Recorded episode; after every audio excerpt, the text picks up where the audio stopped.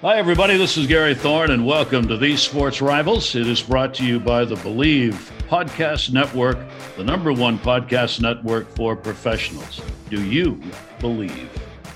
Great honor today to turn to Major League Baseball. And before I introduce our two guests, I want to talk about what they did in their Major League careers because it is an, interesting development in an area that is relatively new in terms of the uh, game of Major League Baseball. Our guest today, Jeff Brantley, he had uh, 14 seasons in the majors from 1988 through 2001. Giants, Cincinnati, the Cardinals, Philadelphia, and Texas. He was an all star in 1990 with an amazing 1.56 ERA when the season had ended. He would follow that up in 1996 with a, a tremendous season leading the National League with 44 saves was awarded the National League Relief Pitcher of the Year that season. Interesting that uh, the two Jeffs we have on today, Jeff Brantley and Jeff Shaw, who I'll introduce in a minute, very similar numbers in terms of the games that they played and what their careers consisted of. What's important in both cases, this is for Jeff Brantley. He appeared in 172 career saves in 615 career games, 615. He had only 18 starts. He was what we now know as, and what he was called at the time, the closer. And the same is true for Jeff Shaw. Jeff had 12 seasons, Major League Baseball from 1990 through 2001. Cleveland, the Expos, the White Sox, Cincinnati, where uh, the teammates met up, our two Jeffs today, and the Dodgers. Now, Jeff was the 97 relief pitcher of the year in 1997. He led the National League with 42 saves, and it was his first year as a true closer for the season. He went on to have 48 saves a year later in 1998.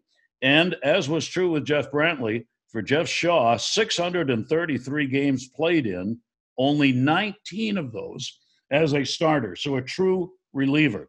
Career wise, for Jeff Shaw, 203 career saves.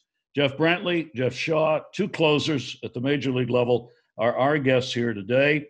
Let me just note for fans the save statistic was not recognized by Major League Baseball until 1969. That's why it is a relatively new category of stats. It is not new in the sense of pitchers being used out of the bullpen. If you go, uh, you can go all the way back to the great John McGraw.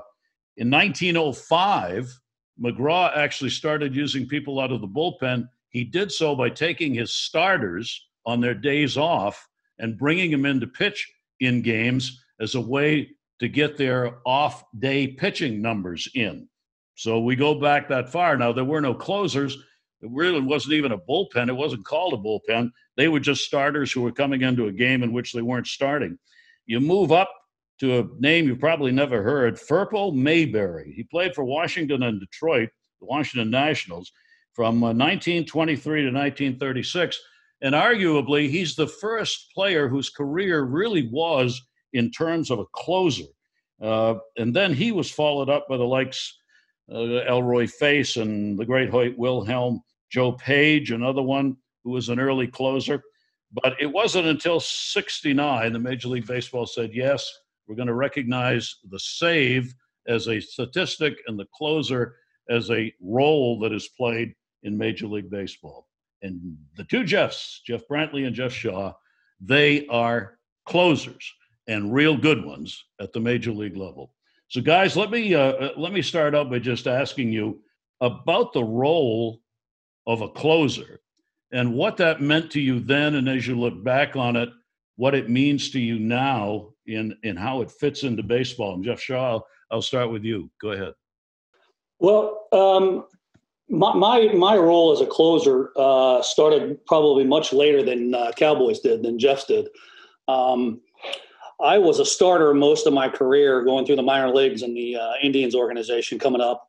And then uh, once I became a uh, free agent and then I signed with the Expos, uh, that's when I got thrown into the bullpen.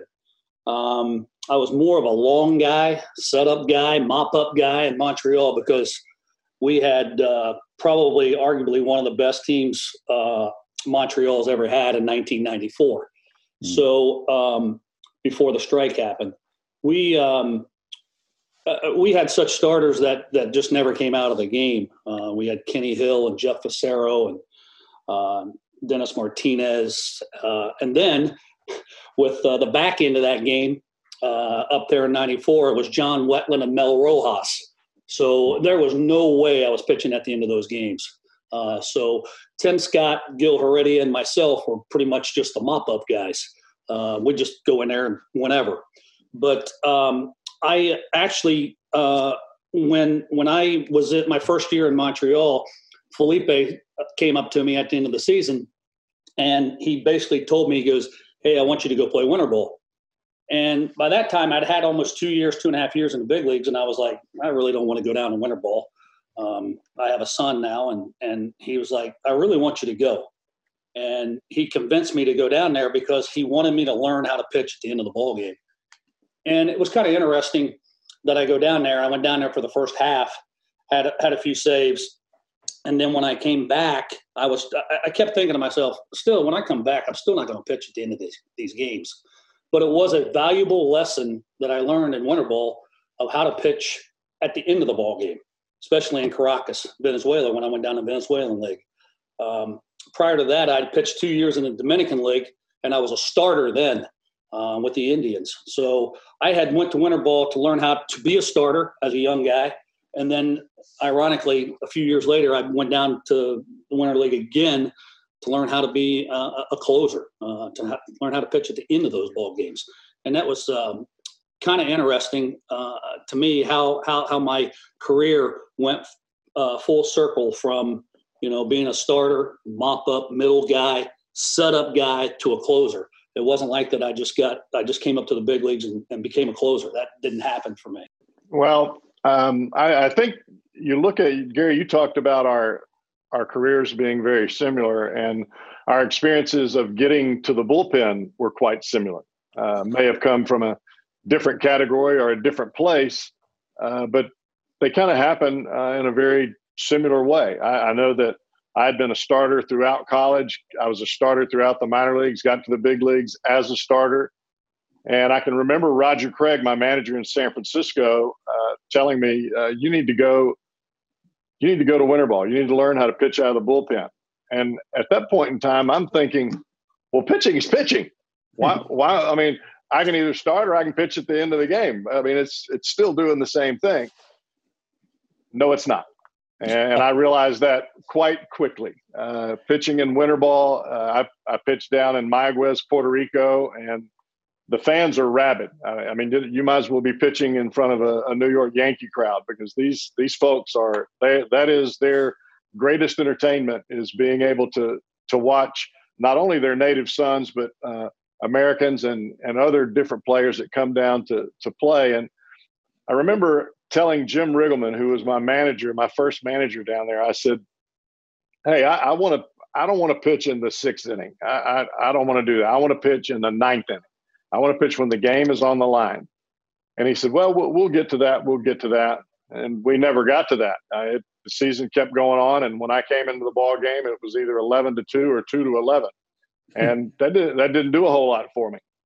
And and once I got that first taste of the exceptional adrenaline and just that feel like your head is going to blow off coming into a ball game to save it. Uh, there is nothing more that I've ever experienced at that point, nor have I experienced it until the point that I'm at now. There is no substitute for that type of feeling for a guy that's an adrenaline junkie. And make no mistake about it, any any successful any successful closer is an adrenaline junkie. He absolutely feeds off the one to nothing game, coming in with a runner at second base. The game is on the line. And as soon as he opens that door from the bullpen and heads out to the field, and the fans are cheering, and he knows that one wrong pitch, one hanging slider in the middle of the plate, the game is tied. Uh, that's the part. I guess the fear of failure. Uh, I think Dennis Eckersley used to talk about that. He was motivated by the fear much more than he was anything else. but just that adrenaline, however you want to put it, uh, really changes the whole outlook of a closer. There are some guys that live off that, and there are some guys that don't want any part of it. And you know the guys that want it is when the phone rings in the bullpen and they slide up to the front of their seat as if to say, okay, that's me. And then there are others that they know that the bullpen is about to be called on and they're in the bathroom. well, the guys that are in the bathroom are never going to pitch in the ninth. If they do, they're not going to do very well. Well, that was funny, Cowboy, that you say that because when when when we hooked up together my first year, I was setting up for you uh, in Cincinnati, and about halfway through the season, you looked at me one and in the dugout, and you go, "Hey, you can do my job." And my first answer to you was, "There is no way I can do that." I said, I- am sorry, I-, I can't. Right now, I'm not ready." He goes, "Yeah, you are. You're ready. You're you're ready to take that next step." And I always remember you telling me that, you know, closing is like the guy on the uh, high wire act. Uh, the setup guy is the high wire, the guy's walking across the high wire. The setup guy is the guy who has the net underneath him and he walks across. Hmm. And then the closer is the guy is when the guy walks across there and they take the net away and they say, go ahead and walk across there. And do you I, I, do you remember what I told you that day? Do you remember when you said that? No, I can't. No, I can't. And I told you, I said, okay, you get the three, four, five guys every single day. That's what. That's who you get out. You get the guys that are the home run hitters, three, four, five. You get nothing besides your name except an inning pitch. And I said, I'll get the seven, eight, nine. And that way we'll have a good working relationship. You could have done you could have done my job. You could have done my job from the day that we put on the Reds uniform. You and you and you did it. You did after the fact. I remember you say. I remember about halfway through the year, it was like every single time in the eighth inning, I would look up at the board in Riverfront, and I would go, "Oh my goodness, here we go again. Two, three, four, three, four, five. And I just, I remember one day I walked in the locker room and we're all giddy and everything, and everybody's yelling. We won a big series. I looked and I said, "Hey, Cowboy, you just get the little guys. I'll, I'll get the big guys." That's right. And you and make sure Ray, who Ray Knight was our manager at the time, make sure that you get Jeff in the ball game in the seventh, so he keeps the game intact, seventh and eighth, and then I'll come in and pitch those last three outs. I I also remember one time sitting in the dugout, and you turned around, and this is when I truly, truly started thinking like a closer. You were sitting in your chair. I was sitting on the bench, which I always did off to your left shoulder because I, I was like a sponge then. I wanted to learn everything that I could from what you what the way you spoke, the way what you did before the game started, how you warmed up in the bullpen.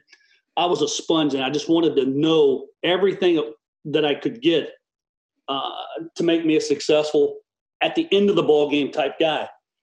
and you you turned around one day and you looked at me, I forget who we were playing, and you turned around and you go, "Hey, what are you going to do on these next two pitches?" And I looked at you, and I, I don't even think I was even paying attention.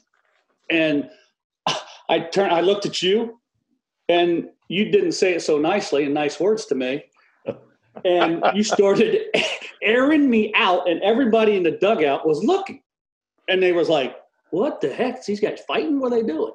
You basically told me you better know what you're going to do on the next three pitches to a guy to get him out because I don't want to come in and clean up your messes. And, and that set with me more than anything.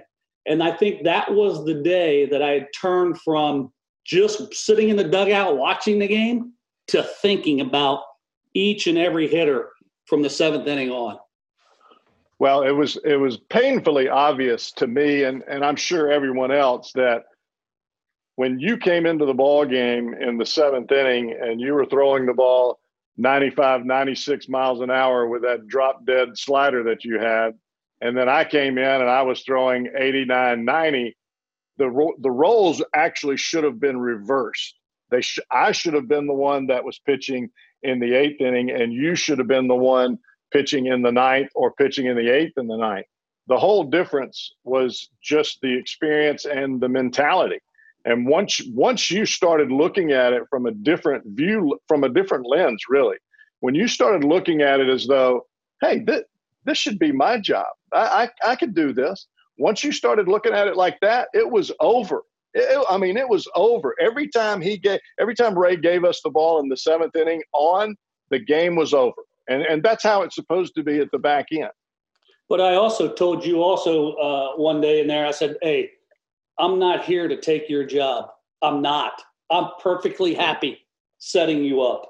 And and and you know what? And and probably in this day and age, it, it, probably would not be that way because that setup guy does want that closer's job. And that turnover is so quick at the major league level now. If you're not successful and if you can't hold it out, then that happens pretty quickly. And I and you know what?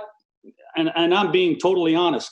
I, I probably would have set up for you for the next four years. They could have signed me to a you know a two or three year contract, paying me half the money what closers are, and I would have been perfectly happy setting you up for the last four years.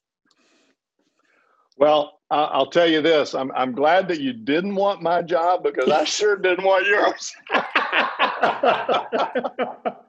hey, you were talking about the winter ball and going down there and, and pitching, and then uh, not being able to pitch in that in that uh, ninth inning down there.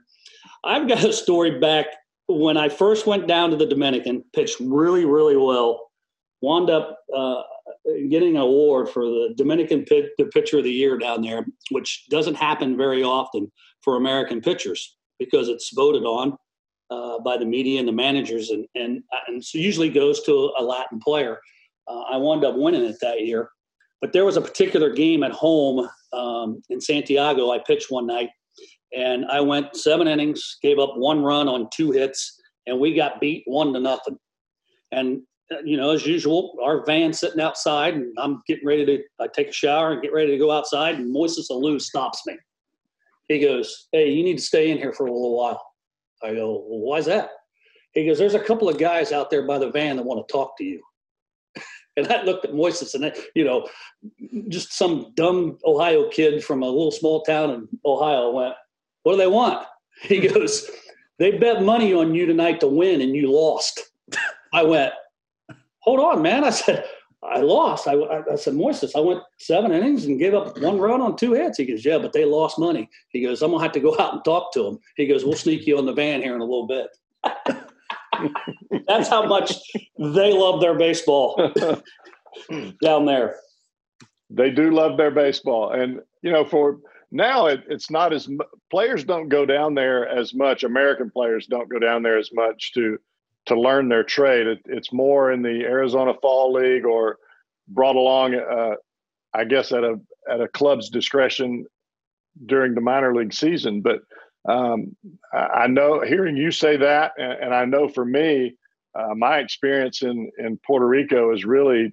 I mean, that's what got me to the big leagues and, and really taught me how to pitch out of the bullpen. You you mentioned earlier, Jeff, about learning how to warm up. Uh, people that hear that think, learn how to warm up, oh, you just toss the ball back and forth. yeah. There's a whole there's a whole different mechanism that goes into place when you're warming up as a starter versus warming up as a reliever. And, and I learned real quick when I got to the big leagues under Roger Craig that when you when that phone rang and he said get up, you better get as many throws as you could get in between that point in time and by the time he hung the phone up because Roger was one of those types of managers that if he knew you could get ready fast, he would say, Get Brantley up. He'd hang the phone up, slowly walk down, get the lineup card, and he's heading out to the mound. So that gave you about 10 or 11 throws, and then you get seven or eight when you get out to the mound. He figures, okay, he needs about 20 throws. He'll be ready to go. Yeah, and that happened a ton. Yeah, you you throw that number of twenty out there, it it, it literally takes you. I used to get in that mindset where it usually take between twenty and twenty five pitches to get ready. And like you said, you know, and, and and pitching late in the game, a lot of those managers they do get antsy. They they want their they want their hammers in there at the end of the game quickly, and you don't want it to get out of hand. And and I think that's uh, like you said, it is a mindset. Uh, closing is a mindset. Um, there, there's there's a lot of there's a lot of things that people don't understand that you know, there's 45, 55,000 people when I pitched in Dodger Stadium, uh, 55,000 people. And when you're on the mound, you absolutely hear nothing. And people go, how, how how's that possible? There's, you know, it, it's going crazy. It, it is a buzz. It, and it's, it's hard to explain, but it's almost like going in and taking a test or a final. You have prepared so much, and all you're thinking about is the scouting report. That's the only thing you're thinking about. And uh, you you taught me um, probably the year you were hurt uh, in Cincinnati, and I was closing. You, you taught me a lot of things about hey, there are certain guys that just hit you better than other guys. He goes, he goes, don't face them. And I go, well, how's that possible? He goes, you just pitch around them. He goes, you pitch around them until you find a guy that you can get out. And I and I I started thinking about that. I'm like, okay, so if if I come in the ball game and I got four, five, six, or seven, eight pinch hitter, and you know who they're going to pinch hit against you, Cowboys, you used to tell me, say, hey, just get to the pinch hitter because you know you can get him out. However, you have to get there, you can get to that point. And that was something that I carried throughout my career too. It was like I, I remember pitching in Philadelphia, um, and and Davey Johnson's my manager in LA, and he walks out, and I got a runner on second, and I've got two outs, and we got a one-run lead and there's a right-handed hitter that's coming up. And that year, I was just eating lefties up because Cowboy, you taught me how to throw my slider to lefties. And I, I Davey walks out. He goes, "Hey, what are we going to do right here?" I go, well, "We're just going to walk this guy."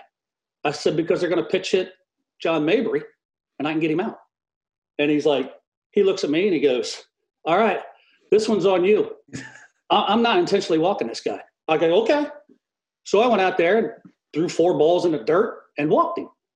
Sure enough, they announced, here comes John Mabry out of the dugout. I throw him a sinker away, throw him a slider in, hits a ground ball to the first baseman, they step on the bag, Carroll steps on the bag, game over. So I'm walking into the locker room, and I know the media is going to be there, and here they come. They gather around, they go, Are you out of your mind? And I go, What are you, what are you, what are you talking about? And they said, you put the winning run on at first base. You walked the winning run in a one run game. I'm like, I'll do it 10 more times if I have to, if I have to get to somebody that I can get out. Not, did not tell them. I said, this is what Jeff Brantley always taught me get to somebody you can get out.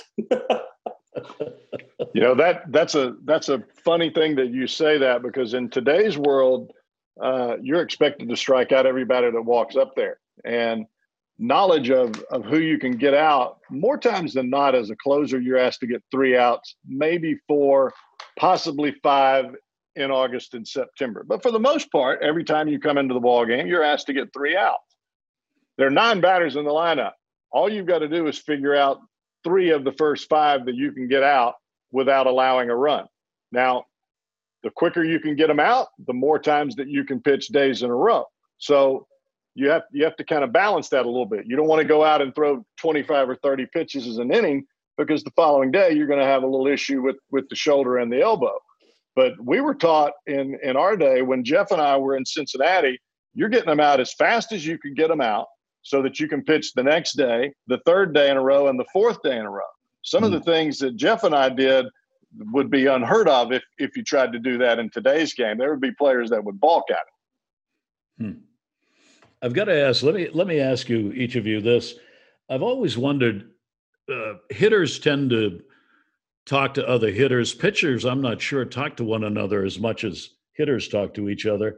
But clo- do you follow? Did you follow other closers in the game to watch what they were doing, to know who they were, and even to be looking to see, you know, maybe I got a job coming in this place because they're going to need a closer. Did, did you follow guys who were doing the same thing you were doing, Jeff Shaw? I, I did not. Um, Gary, when I when I first started becoming a closer, I was still, so to speak, wet behind the ears. I, I was just trying to keep my job. Is basically what I was trying to do, trying to put up as many numbers, uh, saves, and and numbers and save opportunities and close out games as I could because I, I just didn't feel like that I was ever guaranteed a job. I never felt like I was guaranteed a job until I uh, I went to LA in my last three seasons out in LA. That, that that was the only time that I ever felt really really secure. And I mean that and and I had pitched seven eight years in the big leagues and I mm-hmm. still didn't feel secure. I was always I always felt like that I was pitching for my life, and maybe that's what made me pretty good uh, at that time because I was so geared up that I was like, I, am looking over my shoulder. I don't want this next young phenom to come in and, and take my job. I, I want to put those numbers up so high that, that no one can catch me. Um, that, that's uh, that's the mindset I had. And and to Cowboys defense too, we if we were sitting there watching somebody like a Trevor Hoffman, we didn't have that Bugs Bunny changeup he had. yeah, I, I think that in a in a business sense or a career sense, yes, you look at other clubs and and try to decide, okay, this I might could fit there or I might could fit here, but you're really only doing that during the off season, and you're really only doing that in a season where you might be a free agent at the end of the year. I think the the biggest reason that that I would take the time to look at other pitchers and how they faced other hitters was trying to dis, trying to help me get hitters out that I had trouble with. Because if I if I tried like in today's world, if I tried to look at a Aroldis Chapman, that didn't help me any. I don't throw a hundred, and so I tried to find successful pitchers that pitched like me with like stuff. Uh, maybe their slider was a little better, or maybe they threw a better changeup, but as far as velocity and the ability to locate, I watched those guys to see how they would get out certain hitters that were difficult for me. That way, I could use their scouting report against that hitter, and it made me perform better. Hmm. Well, and you know what, and, and, Cowboy, we had similar stuff. Maybe, yeah, maybe my fastball was a little had a little more life than yours did, but your split was better than mine. Our sliders were pretty much the same, and I, that's probably what made me so successful was sitting watching you uh, get hitters out too. And and I think it was vice versa. I think you learned a little bit off of me also um, trying to get guys out. Uh, I, I, do remember there was certain times that you was always telling me, he goes, "Hey, you're pretty good on the right hand side of the plate, but you got to have something for the other side because you can't live over there on the right hand side of the plate all the time." And I told you, I said, "Well, for a lefty, I'm not going to go in there." I'm not going to throw my slider down and into a lefty and get killed. And you basically told me, goes, you're going to have to, to, to be able to be successful at this, you're going to have to have both sides of the plate. And I remember telling you once, I, looked you dead square in the face, said, you go throw your slider to a lefty and see what happens. and you went, okay, I'll do it. and you went up there and just started tearing bats in half. And I was like, okay, if he can do it, I can do it you know, I, I, think that's the way communication ought to be with every staff. I, I, think that the guys that the guys that really continue to achieve and get better and better, they listen. Uh, they they throw out the the stuff that they don't need, but they keep things in that that works for them. And, and I think that really helped both of us being able to describe and, and to talk about how we're going to pitch certain hitters, where you've had success with a certain guy, especially when it comes down to a guy that you have difficulty getting out. When you when you have a teammate that's successful in that area, it helps you in the long run. Absolutely. Yep, it sure does. And you know, and, and guys that have success, like you had uh, uh, prior to me getting to Cincinnati, I trusted you. I, I mean, I trusted your knowledge and what you were doing uh, in the game at, at, that at that time in your career. So that's another thing is trusting that guy that's behind you or that guy that's in front of you. I I, I can't let the show go without asking each of you, and this is a tough one. Uh, so much goes on in the bullpen in the course of a season, a career. So many funny things uh, go on that people never see because you don't see the bullpen till there's somebody warming up. Can I get a story from each of you that's actually repeatable on, on something that you remember uh, in the bullpen that just stands out in your career, Jeff Brantley? Um, wow. Well, I I do remember in my youngest days when I first came up with the Giants. Um, I was playing with the likes of Don Robinson, Steve Bedrosian, Goose Gossage, Ron Davis. Uh, there were quite a few um, older guys in that arena, and it it it was hard for me to communicate with those guys because they had been in the big leagues for some of them 10, 12 years, and the the most difficult part for me was not not just the sitting there watching the game, but listening to these guys and and hearing them talk about things that that they were going to do uh, post ball game. Because um, you know I, I played I played with guys that when it got close to time for for them to go into the ball game, they would step out of the bullpen. Now you have to remember back in Candlestick, that was just a little box down the right field line that was a bullpen.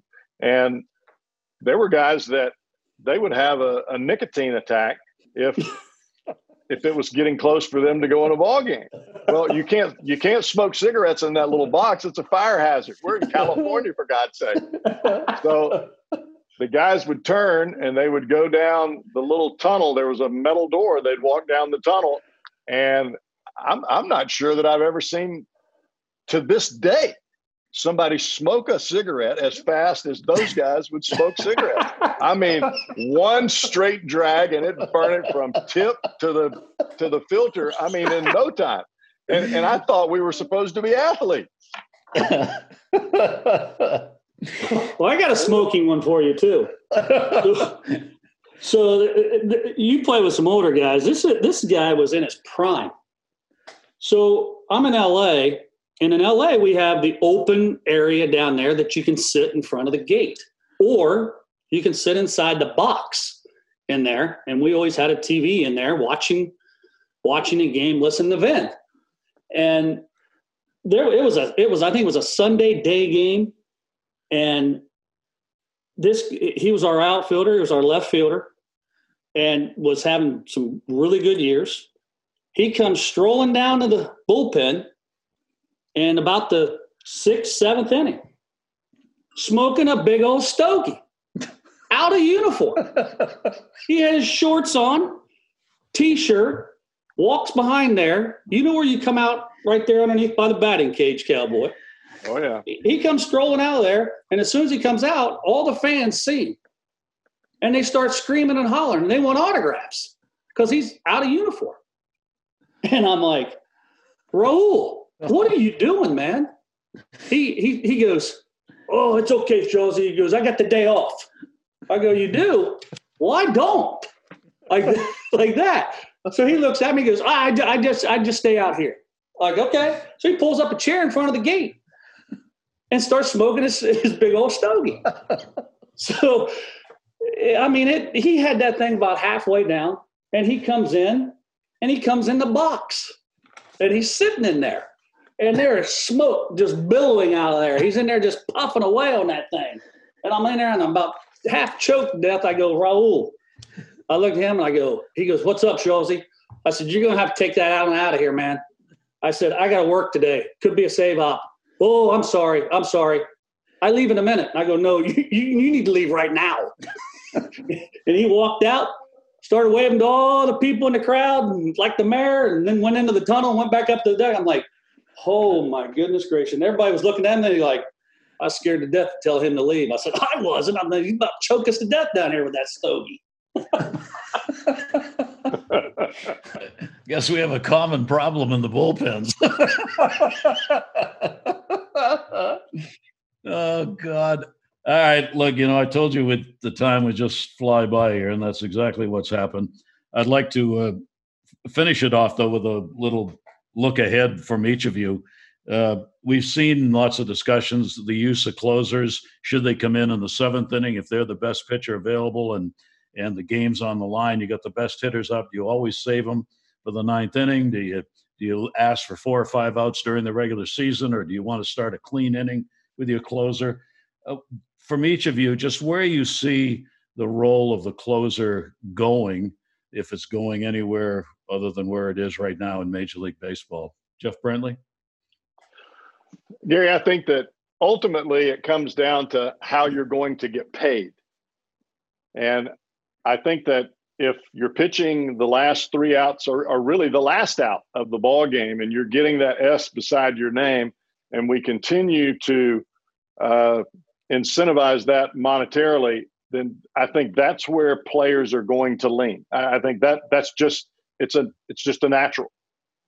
If you can figure out a way, and surely there's enough smart people out there to make this happen. If you can figure out a way that your closer still feels like and is compensated correctly by pitching in the seventh inning with the bases loaded and the game on the line, and then your team scores five runs in the next inning, there is no save. But yet that guy is still getting some semblance of compensation for it.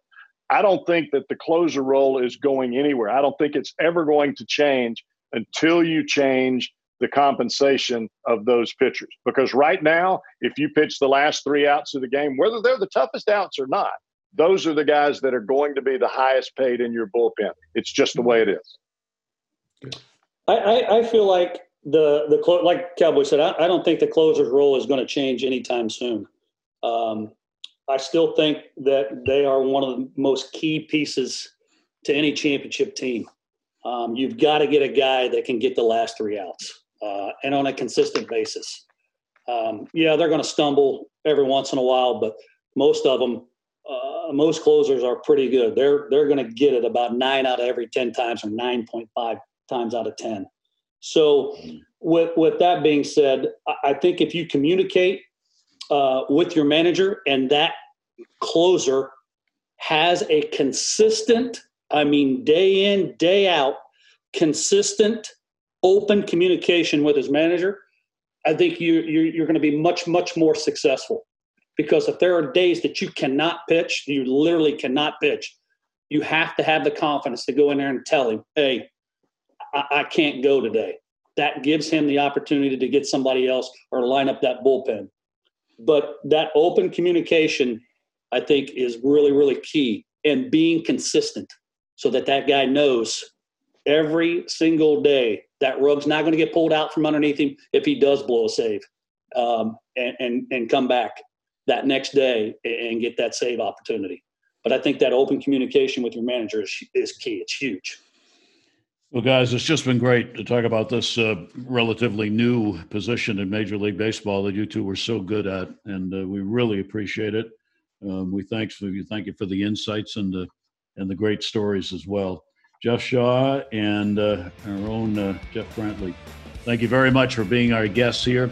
A word from our sponsor, Bet Online. Head to betonline.ag and take advantage of the great sign up bonuses. Again, that's betonline.ag and sign up today. That's going to uh, conclude another chapter of our sports rivals. You can find the show at bleav.com or wherever you listen to your podcasts. And if you're listening on Apple, please be sure to subscribe, rate, and review our show.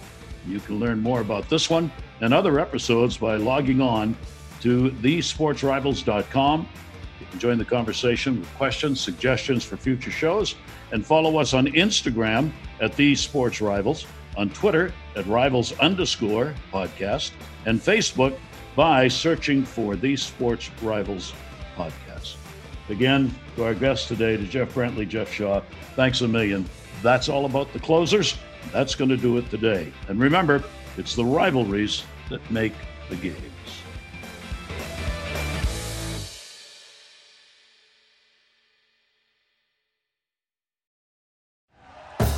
Thank you for listening to Bleav. You can show support to your host by subscribing to the show and giving us a five star rating on your preferred platform.